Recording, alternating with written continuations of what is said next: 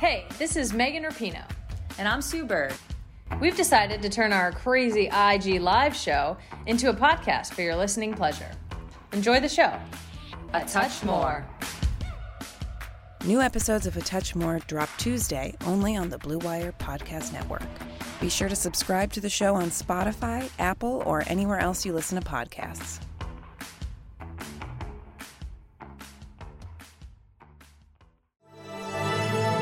Blue Wire.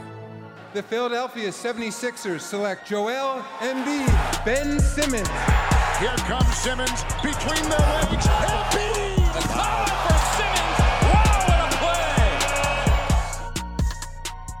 play! Welcome, everybody, to another quarantine episode of the New Slant Podcast. As always, I'm your host, Kyle Neubeck. This week, our podcast being brought to you by our friends at Bet Online as well as Blue Chew. So, thank you to both of those wonderful companies for keeping our lights on.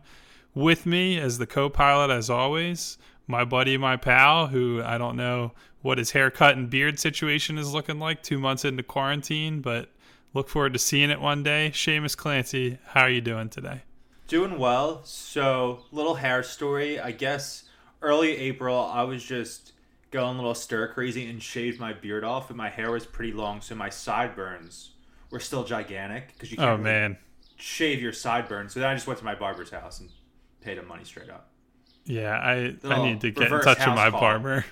I, I actually went because I was doing a lot of Instagram live stuff during the NFL draft. I went uh, during the day on day two of the draft. In the afternoon, I went and then looked kind of respectable on Instagram on day two after looking, you know, like Shaggy from Scooby Doo on day one on Instagram. yeah, listen, if you're going to be in front of the camera, makes us makes sense that you would uh, try to freshen up a little Yeah, bit. Yeah, definitely. So probably won't be on the camera for a little bit longer, but we'll see. I'm, I'm hoping, I'm looking for a you know early June cut, ideally from him again, so that I can look respectable and hopefully there are more occasions for me to be in front of a camera or talking in front of people.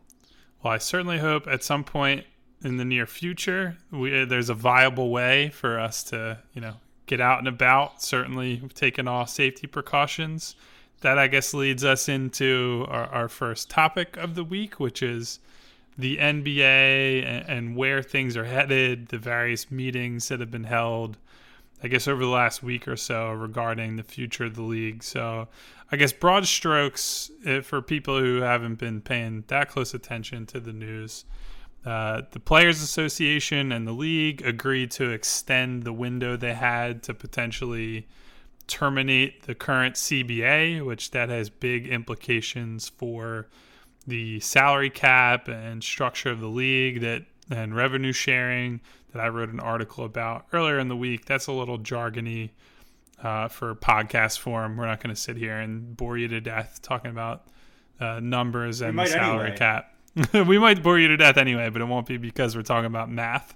So that's a thing that's on the radar. I guess uh, I'm losing track of days. I think either Tuesday evening or perhaps even yesterday, there was a phone call between the Board of Governors and the league. And what it amounted to was, or at least what was reported publicly, is that they are feeling optimistic about coming back at some point, or feeling positive, I should say. Optimistic and positive are, are close relatives, but not necessarily the same thing.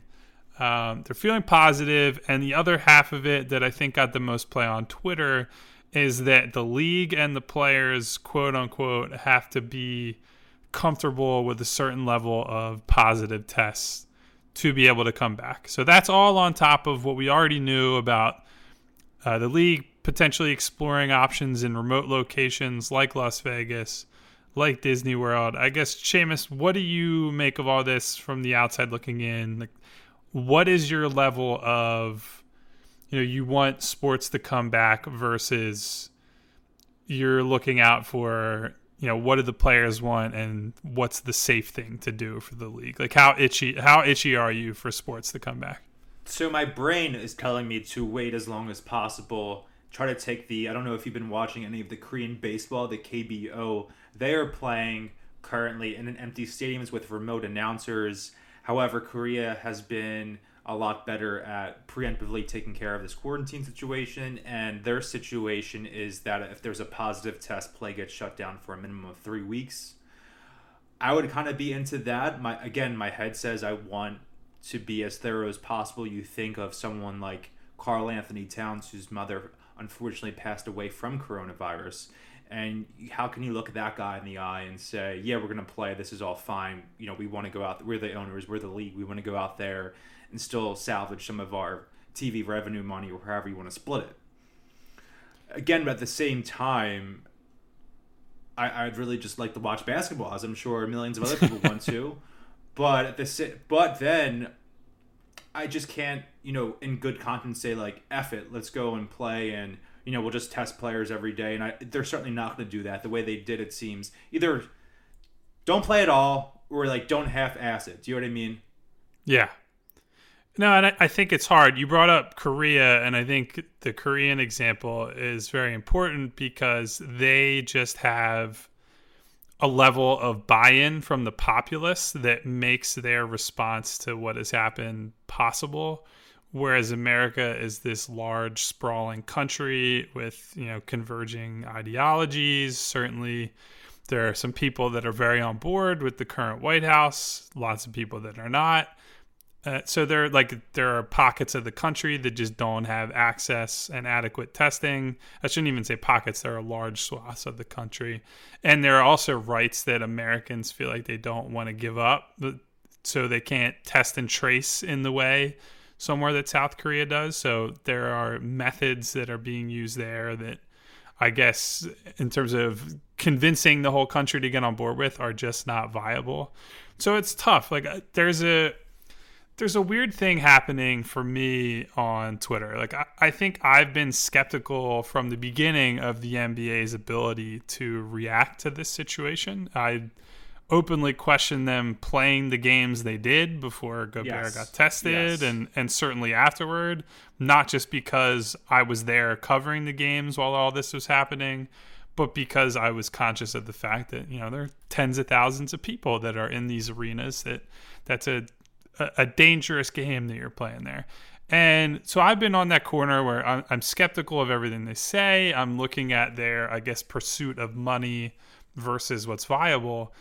And there's this counter faction that has emerged that thinks, and this is not just outsiders or fans, this is also, you know, there are certain types of sports writers that are trying to paint other media members as like, you're rooting against sports coming back. It's like, that is the total opposite uh, of what's going on right now. I think the fairest way to sum up where my head is at right now is like my head knows that I need to do what's right for everybody. Like I, I want to do the, the right thing and, and bunker down. I don't go out unless I need to. I take periodic walks to just like get out of my house. I'll wear a mask. I'll, I'll go through all that. Uh, I try to go to the grocery store as little as possible. If I get delivery takeout, I make sure it's non-contact, have it leave have the delivery people leave it at my front door, etc., cetera, et cetera. And then my heart tells me like listen man, I would love to have sports back. And on top of that, I'm very aware of you know how how fraught my industry is in general and you know it could all go away if if we have to survive without sports happening for a long time that that is going to require a huge adjustment for me. Like I don't know how long the industry can stay afloat through all that. So the idea that I'm rooting against this is just nonsense. I my thing is just you know, you you see what leaks out of these meetings and these conversations and it seems like a lot of double speak. It's the league saying, "Well, we care about this." But then things like the end of the regular season are still on the table. That to me is just that's preposterous. You don't need to play from a pure basketball perspective and, and purely from a, a, sporting perspective. Nobody needs a bunch of the shitty eliminated play uh, non-playoff teams to come back and play the end of the year. Who does are the the owners and the people that have these deals with the local regional sports networks that they stand to lose a lot of money if they don't clear a 70 regular season game threshold. And so uh, I think the problem that I have is mostly that the focus seems to be so much on money, whether that's from, you know, in, in baseball, some of that's with the players and they're haggling over collective bargaining agreements, and that's a whole another hornet's nest. But I, I, to, I don't think they've found the proper middle ground yet. At least that's my impression from the outside. How many games are we at now? Uh, that's you know what I haven't even looked at the standings in such a long time that I could not tell you. I want to say it's in the sixties. The Sixers are in first, right? Haven't checked. Uh, let's we're, see. Milwaukee first, has played right? 65 games. Oh, the Sixers so- have played 65 games.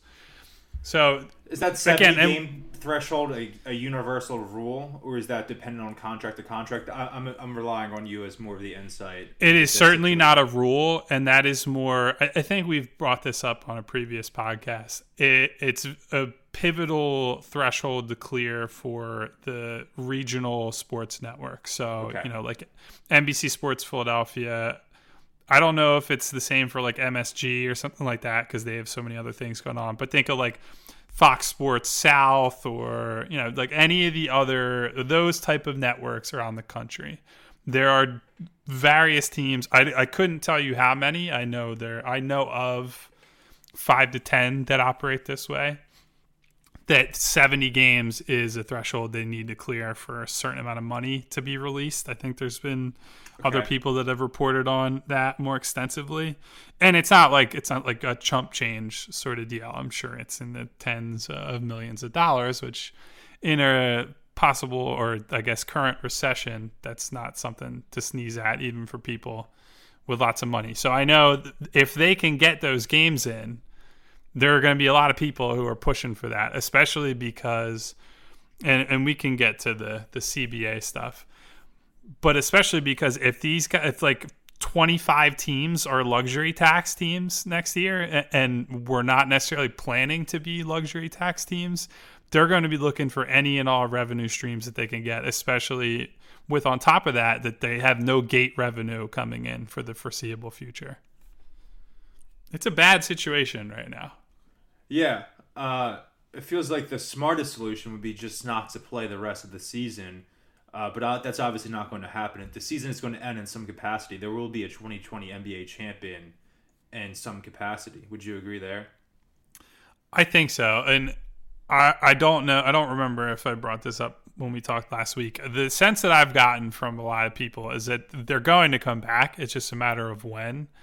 I don't know that that's the best thing. But to play devil's advocate with my own position here, if they hold out, like uh, if they say we're just going to cancel the season, we're not coming back until know, let's say Christmas Day, which is as we've talked about before, sort of the ideal start date for an NBA season in our minds. Anyway, So if they don't come back until then, and there's like this long layoff, and maybe another sports league successfully has their season, and then the NBA comes back and there's another outbreak, like the virus surges during the winter months as a lot of like the flu and other viruses or illnesses tend to surge during colder weather.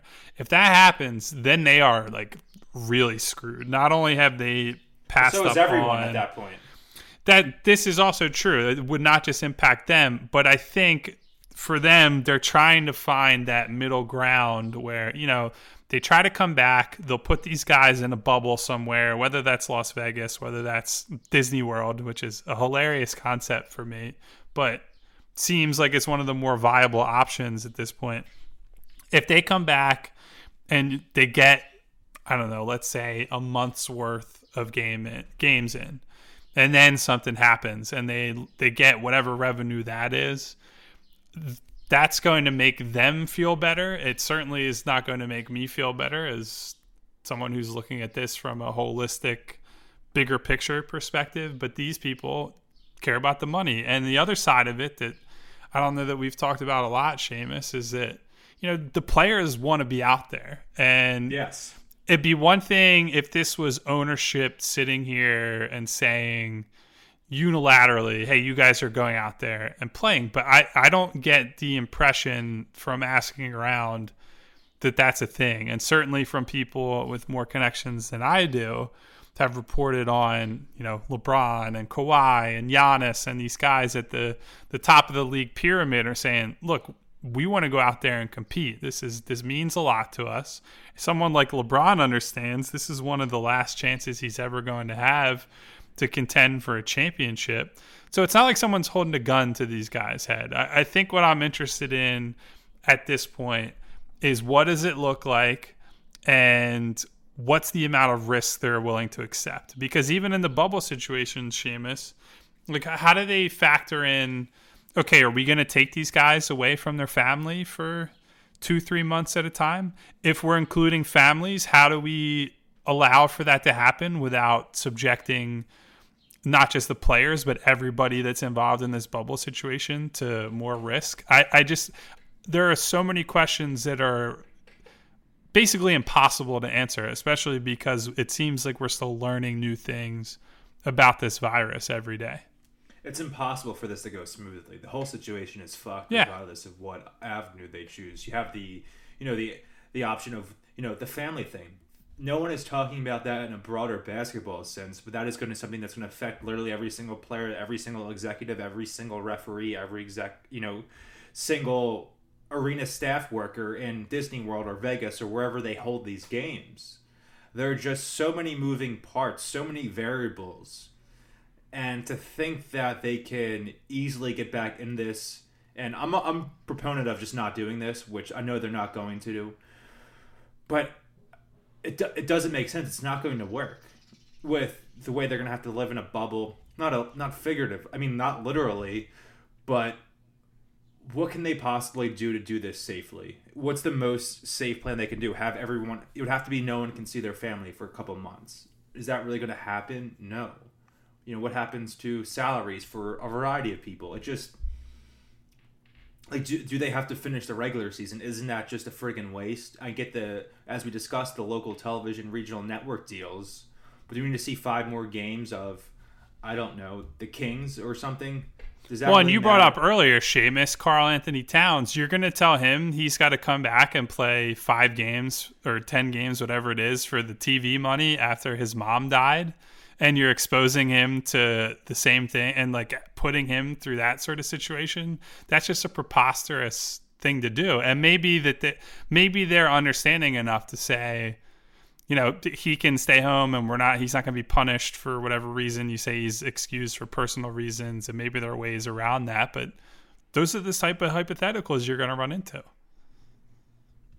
It's just not going to work. It's just I. What? How do you think it's going to go down in terms of the players' association settling on a decision? Do you think that's something that's going to go to vote, kind of the way we might be leaning towards in the MLB? I think, so. I mean, I think as Woj has reported, there's been informal polling. Uh, maybe they put it to more of an official count at some point, but I think they have their their quote unquote leadership council that those those people will band together and that they'll figure that out. Here's something. This is like going to sound funny, but um, it's a th- real thing they're going to have to take into consideration. Forget the guys that have families for a second. Think of like the young single guys. Like you're going to tell them they can't have outside contact. These dudes are like ultra testosterone heavy athletes are going to be cooped up without being able to like, you know, go out. think Ben Simmons is not going to fuck for two months? You're out of your mind. Right. It's like that's a real thing that you have to consider. And so then that's like what are the layers to that, right? Like if a guy can't take it anymore, is he going to break the bubble and go outside or is someone going to be invited within the bubble? Both both of those situations have different sorts of consequences. Like let's say they go outside the bubble. Now they're potentially bringing it back with them. Would like we don't know. Maybe they get infected by being in some sort of crowded area. You don't know. And then the flip side of that is maybe one of the players has it, and like a normal uh, significant other, a, a woman or, or a man, like Or a man. could be either one. We don't no judgment passed here. That person goes back into general populace, and maybe they're not following guidelines. Didn't know they were in contact with someone that had it, And then that opens up a whole new wound for wherever that, whether that's maybe Florida, maybe Vegas, maybe I don't know, on the fucking moon at this point. I, I don't know. Elon Musk getting involved.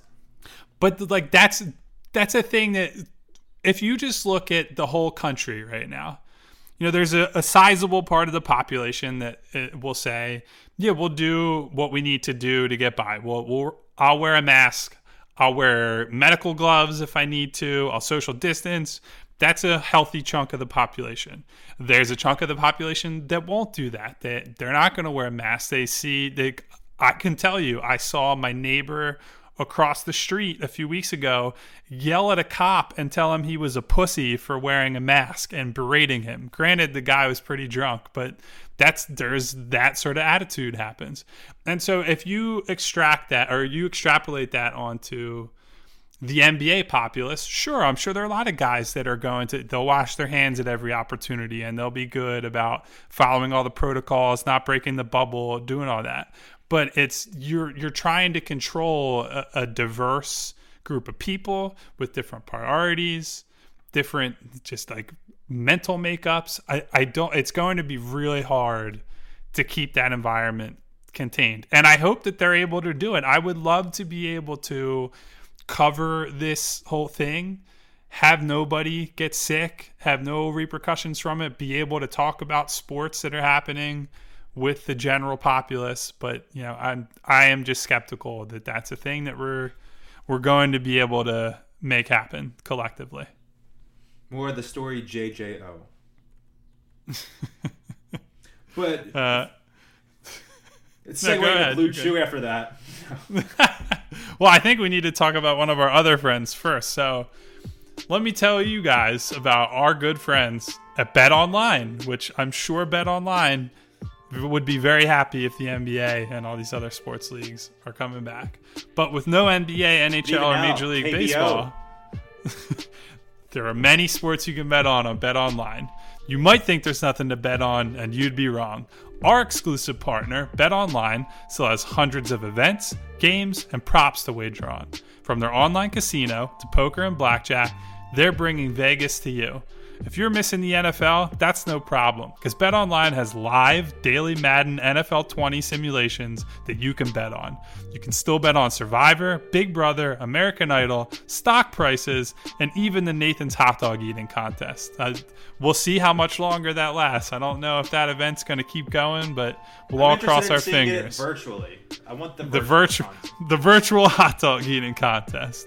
So BetOnline is all of this is open 24 hours a day and it's all online. You use promo code Blue Wire, that's B L U E W I R E to join today and you'll receive your new welcome bonus. BetOnline, your online wagering solution. I might get drunk tomorrow and bet on some Eagles Madden. What about that? Ooh. On betonline.ag. Feeling spicy. Speaking of spicy and hot dogs, the Phillies tweeted about this earlier in the week. H- How would you? What is your perfect idea of a hot dog?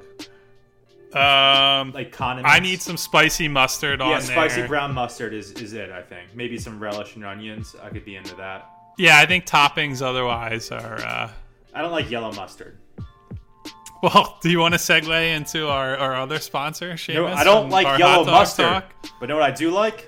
Blue Chew. Guys, are you looking to go last longer? You're in the bedroom, want to go a few extra rounds? Get to bluechew.com. Bluechew.com has the first ever chewable that brings you performance in the bedroom and brings it to another level. They got the same active ingredients that are in Viagra and Cialis, so you know they work. This is legit. And since they're chewable, they work faster. Get them down real quick, goes quick.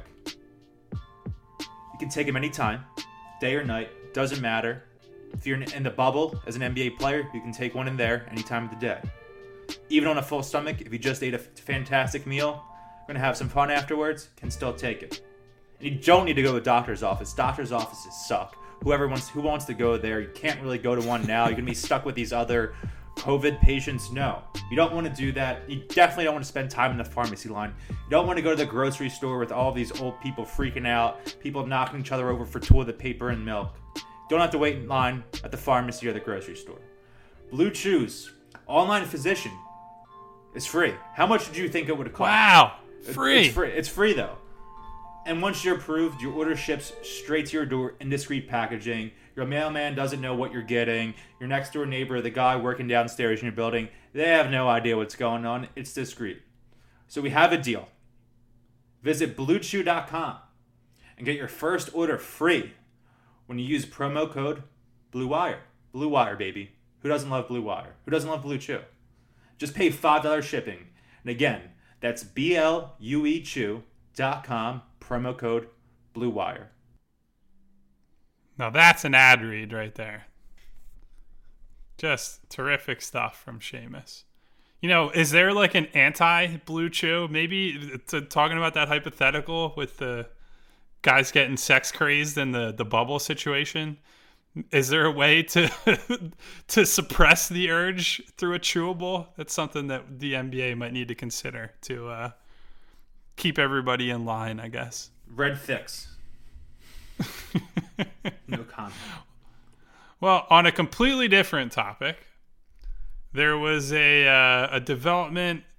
I want to say near the the end of last week about a name that I don't think we've discussed in Sixers world in quite some time. Shamus, felt- do you want to? I felt like Obi Wan Kenobi, or I guess you could say Ben Kenobi in the original Star Wars, pulling down his hood and saying, "That's now that's a name I haven't heard in a long, long time." Do you want to give the pronunciation the first crack on the podcast? 2014 second rounder for all you Hinkyites out there. You will remember him. Vasilije Micic. That's out of pretty Serbia good. For Anadolu Efes of the Turkish Basketball League, the same team that Dario Saric and Furkan Korkmaz played on. So they are officially the Eagles, Sixers JV team, the way Oregon used to be the Eagles JV team.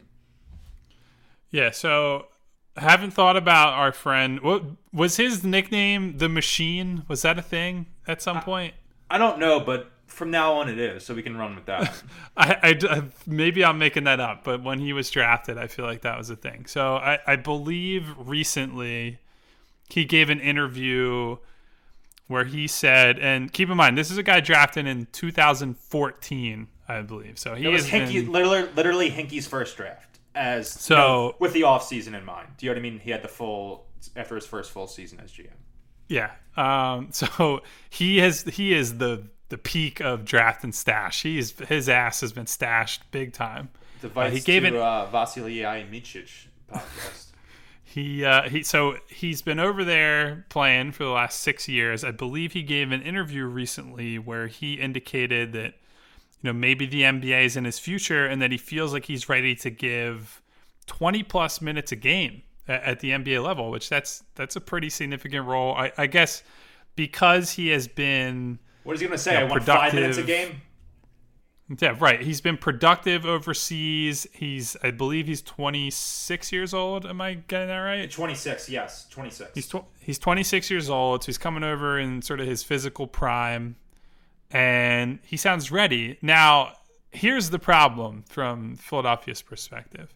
I- I know we didn't get much into the salary cap stuff earlier, but they are already in dangerous territory with salary cap, and because he has been stashed for as long as he's been over there, he is now it's he's not beholden to a rookie contract. They, Correct. they would have to negotiate with him.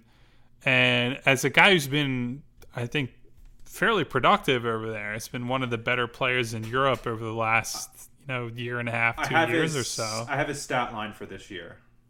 He's averaging 13 and 6 on 43.1% from the field, 34.2% from 3, 88.2% from the line, 26 minutes per game in both Turkish Basketball League and international competition. Yeah, and he was all Euro League second team in 2019. They won the Turkish league with uh, Micic as one of their best players last season. So look, he he's decorated. He's been productive. He has every right to. I don't want to say he can come over here and just demand what he wants, but he certainly has a right to negotiate a little bit. He has leverage. He's he's going to make good money if he stays in Europe and, and carve out a long career there. But it sounds like he wants to come over here. So it's an interesting situation for them because I don't know exactly what they can do about it. Maybe they can trade his rights and, and get some sort of draft compensation for him if there's a team that thinks he can help them out. Unfortunately, I just don't really see the path to him playing for the Sixers, barring him taking like an absolutely uh, absurd contract from them, and I don't know why he would at this point. Have you? Uh, you used to be one of the designated European guys when we were back in our blog boy days, Shamus. Have you kept any I used tabs to watch, on our friend here? Uh, in like 2015, 2016, I did, and it seemed like there was no shot he was coming over, and then and randomly, you know, once every six months, someone tweet me like, "Do you think Micic is coming over?" And I'm like, "Shit, no, no." But uh, you know, through my duration at Liberty Ballers, I would say I still followed him quite closely. Maybe he can be a sweetener to get off the Al Horford deal. Al Horford and Micic for a fake second rounder. Who's in? Yeah, that's not a that's not a bad idea. And you know No, what's I mean. I, I like said it in a joking way with Horford, but they should literally use him. I'm not kidding to get him off the contract. he I think he is an interesting name in, in that respect, where it's like, hey, that's he's a nice uh, lottery ticket for, and a guy. up. And on top of that, if you're trading Horford somewhere, that's probably a team that's looking to get better sooner rather than later. Like they're saying, hey, maybe we'll get a, In uh, theory, yes. A year or two out of Horford where he's a better fit here than he was in Philadelphia. And then you bring in Micic and he's a guy who can play right away. He's not some, you know, like 19, 20 year old who needs seasoning. He's one of the best players in the Euro League who's who's coming over and will give you some some impact right away. I think the shame of it is if they were able to somehow get him on the roster, which again I don't think it's realistic, he fits kind of well with what they would need as a point guard who's going to allow Ben Simmons to, you know, have point guard duties, but also lean into his Swiss Army knife uh, kit more. I, I think Micic isn't necessarily an elite shooter, but he's a good spot up guy. He's a big point guard, so he can take on some. I believe he's six foot six. I want to say, so he can theoretically defend a couple different positions. I, I don't know that athletically he's going to be able to do that, but you know, at least in there. yeah, at least in theory, he's he's a, a big, a sizable body that can get in guys' way. He's got a high IQ, which that's the sort of player that this team values and, and that they want within the the infrastructure of this team. So it's a shame that they're in the the cap situation that they're in, and it's probably not realistic to get him here because I do think there's a lot to like from a fit standpoint. Yeah, I just doesn't seem realistic that he's ever going to play here. Uh, maybe in the NBA, there's a larger chance that his rights are traded. I would bet um, within the next two years, he his rights are owned by a different NBA team. We've gotten- Yeah, it's, it's it's a wild career development because he really did not look like an NBA player. You know, as far back as 2016, 2017, I thought there'd be zero chance he was coming over. So, props to him that he's developed his game so much in the last year or two that he's, you know, like you said, he was second team All Euro in 2019. That's something I did not envision for him at all. Even doing some brief scouting leading up to 2014, like he just seems like a guy you draft and stash, hope on a prayer that, you know, maybe you could trade him one day, and that's what he ended up being. So Sam Hinkie is the one who's going to get us off the Al Horford contract. You look, and that's when you actually make draft picks in the second round instead of selling them or trading them away. Sometimes you come away with these. It's a shame. I think generally they have gotten value regardless of the GM. They have gotten value over the last half decade plus in the second round. Like there are a lot of success stories there that you know, even guys that ended up flaming out here caught on later that they haven't been terrible at identifying talent there. It's just a matter of, you know, if, if they had Sterling Brown instead of giving away that pick, they would probably be a better basketball team today. Instead, he's in Milwaukee helping out a better team, better present day team. So, you know, I, I, I think one thing that makes you feel better about not probably not being able to bring Micic over is that Shake Milton emerged towards the end of I I don't want to say the end of the season, but the end of In 29, Yeah. in 2020 specifically, not just the 2020 season, I would say. Yeah. Since In- when he got his chance in the rotation, he emerged as a legitimate option and a guy that you know does some of the things that you would want Micic to do if he came here. He he can play as a nominal point guard and take Ben off the ball, but he's also a, a confident catch and shoot guy. You run some pick and rolls with him. He does a little bit of everything. He's an intelligent offensive player. So he's bringing you some of what you would get with Micic. So it, it makes that feel, it, it takes the sting out of it a little bit, I think. But, you know, maybe they get creative. Maybe there's another massive shakeup. And, you know, with the CBA, I guess in jeopardy, the I don't know where that's going to go. Like, what do they do with luxury tax payments, the salary cap? Do they just? You think we'll get an amnesty clause? It's possible, but I don't even know. Please. That's like the biggest fantasy thing for fans right now. I've heard it. I haven't heard it discussed at all. I, I, it. think. I think the problem with the amnesty clause in this situation is that it's not enough because even if teams did that, I, I think the cap drop, if they keep everything else as is, is going to be so significant, dependent on how many games they're able to play, that they basically are just going to have to give teams relief. Whether they say, you know, it's we're going to inflate it for a year just for the sake of not having these insane balloon payments, etc. I don't know what the solution's going to be, but I think common sense suggests that you know if the majority, more than the majority, like almost 100% of the league ends up in the luxury tax, there's no point in having a luxury tax at that point. Nobody's gaining competitive advantage from it necessarily. So, you know, stranger things have happened. Maybe they blow up the CBA and there's a window for them to bring in a guy who has interest in coming to the NBA and we see the machine over here. I'm I'm trying to think if that was just a nickname that like a uh, a Liberty Ballers writer made up. Like maybe Michael Vinn just decided that was something that Yeah, Uh, no, he the Euro going to call announcers do drop some crazy stuff from time to time when all those, you know, IFAS and Turkish League Croatian games I used to watch.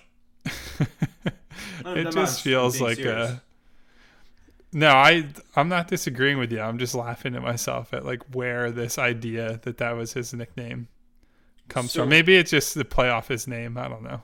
What if Elton Brand, who had the amnesty clause used upon him in 2012, then uses the amnesty clause on his spiritual successor, Al Horford, in 2020?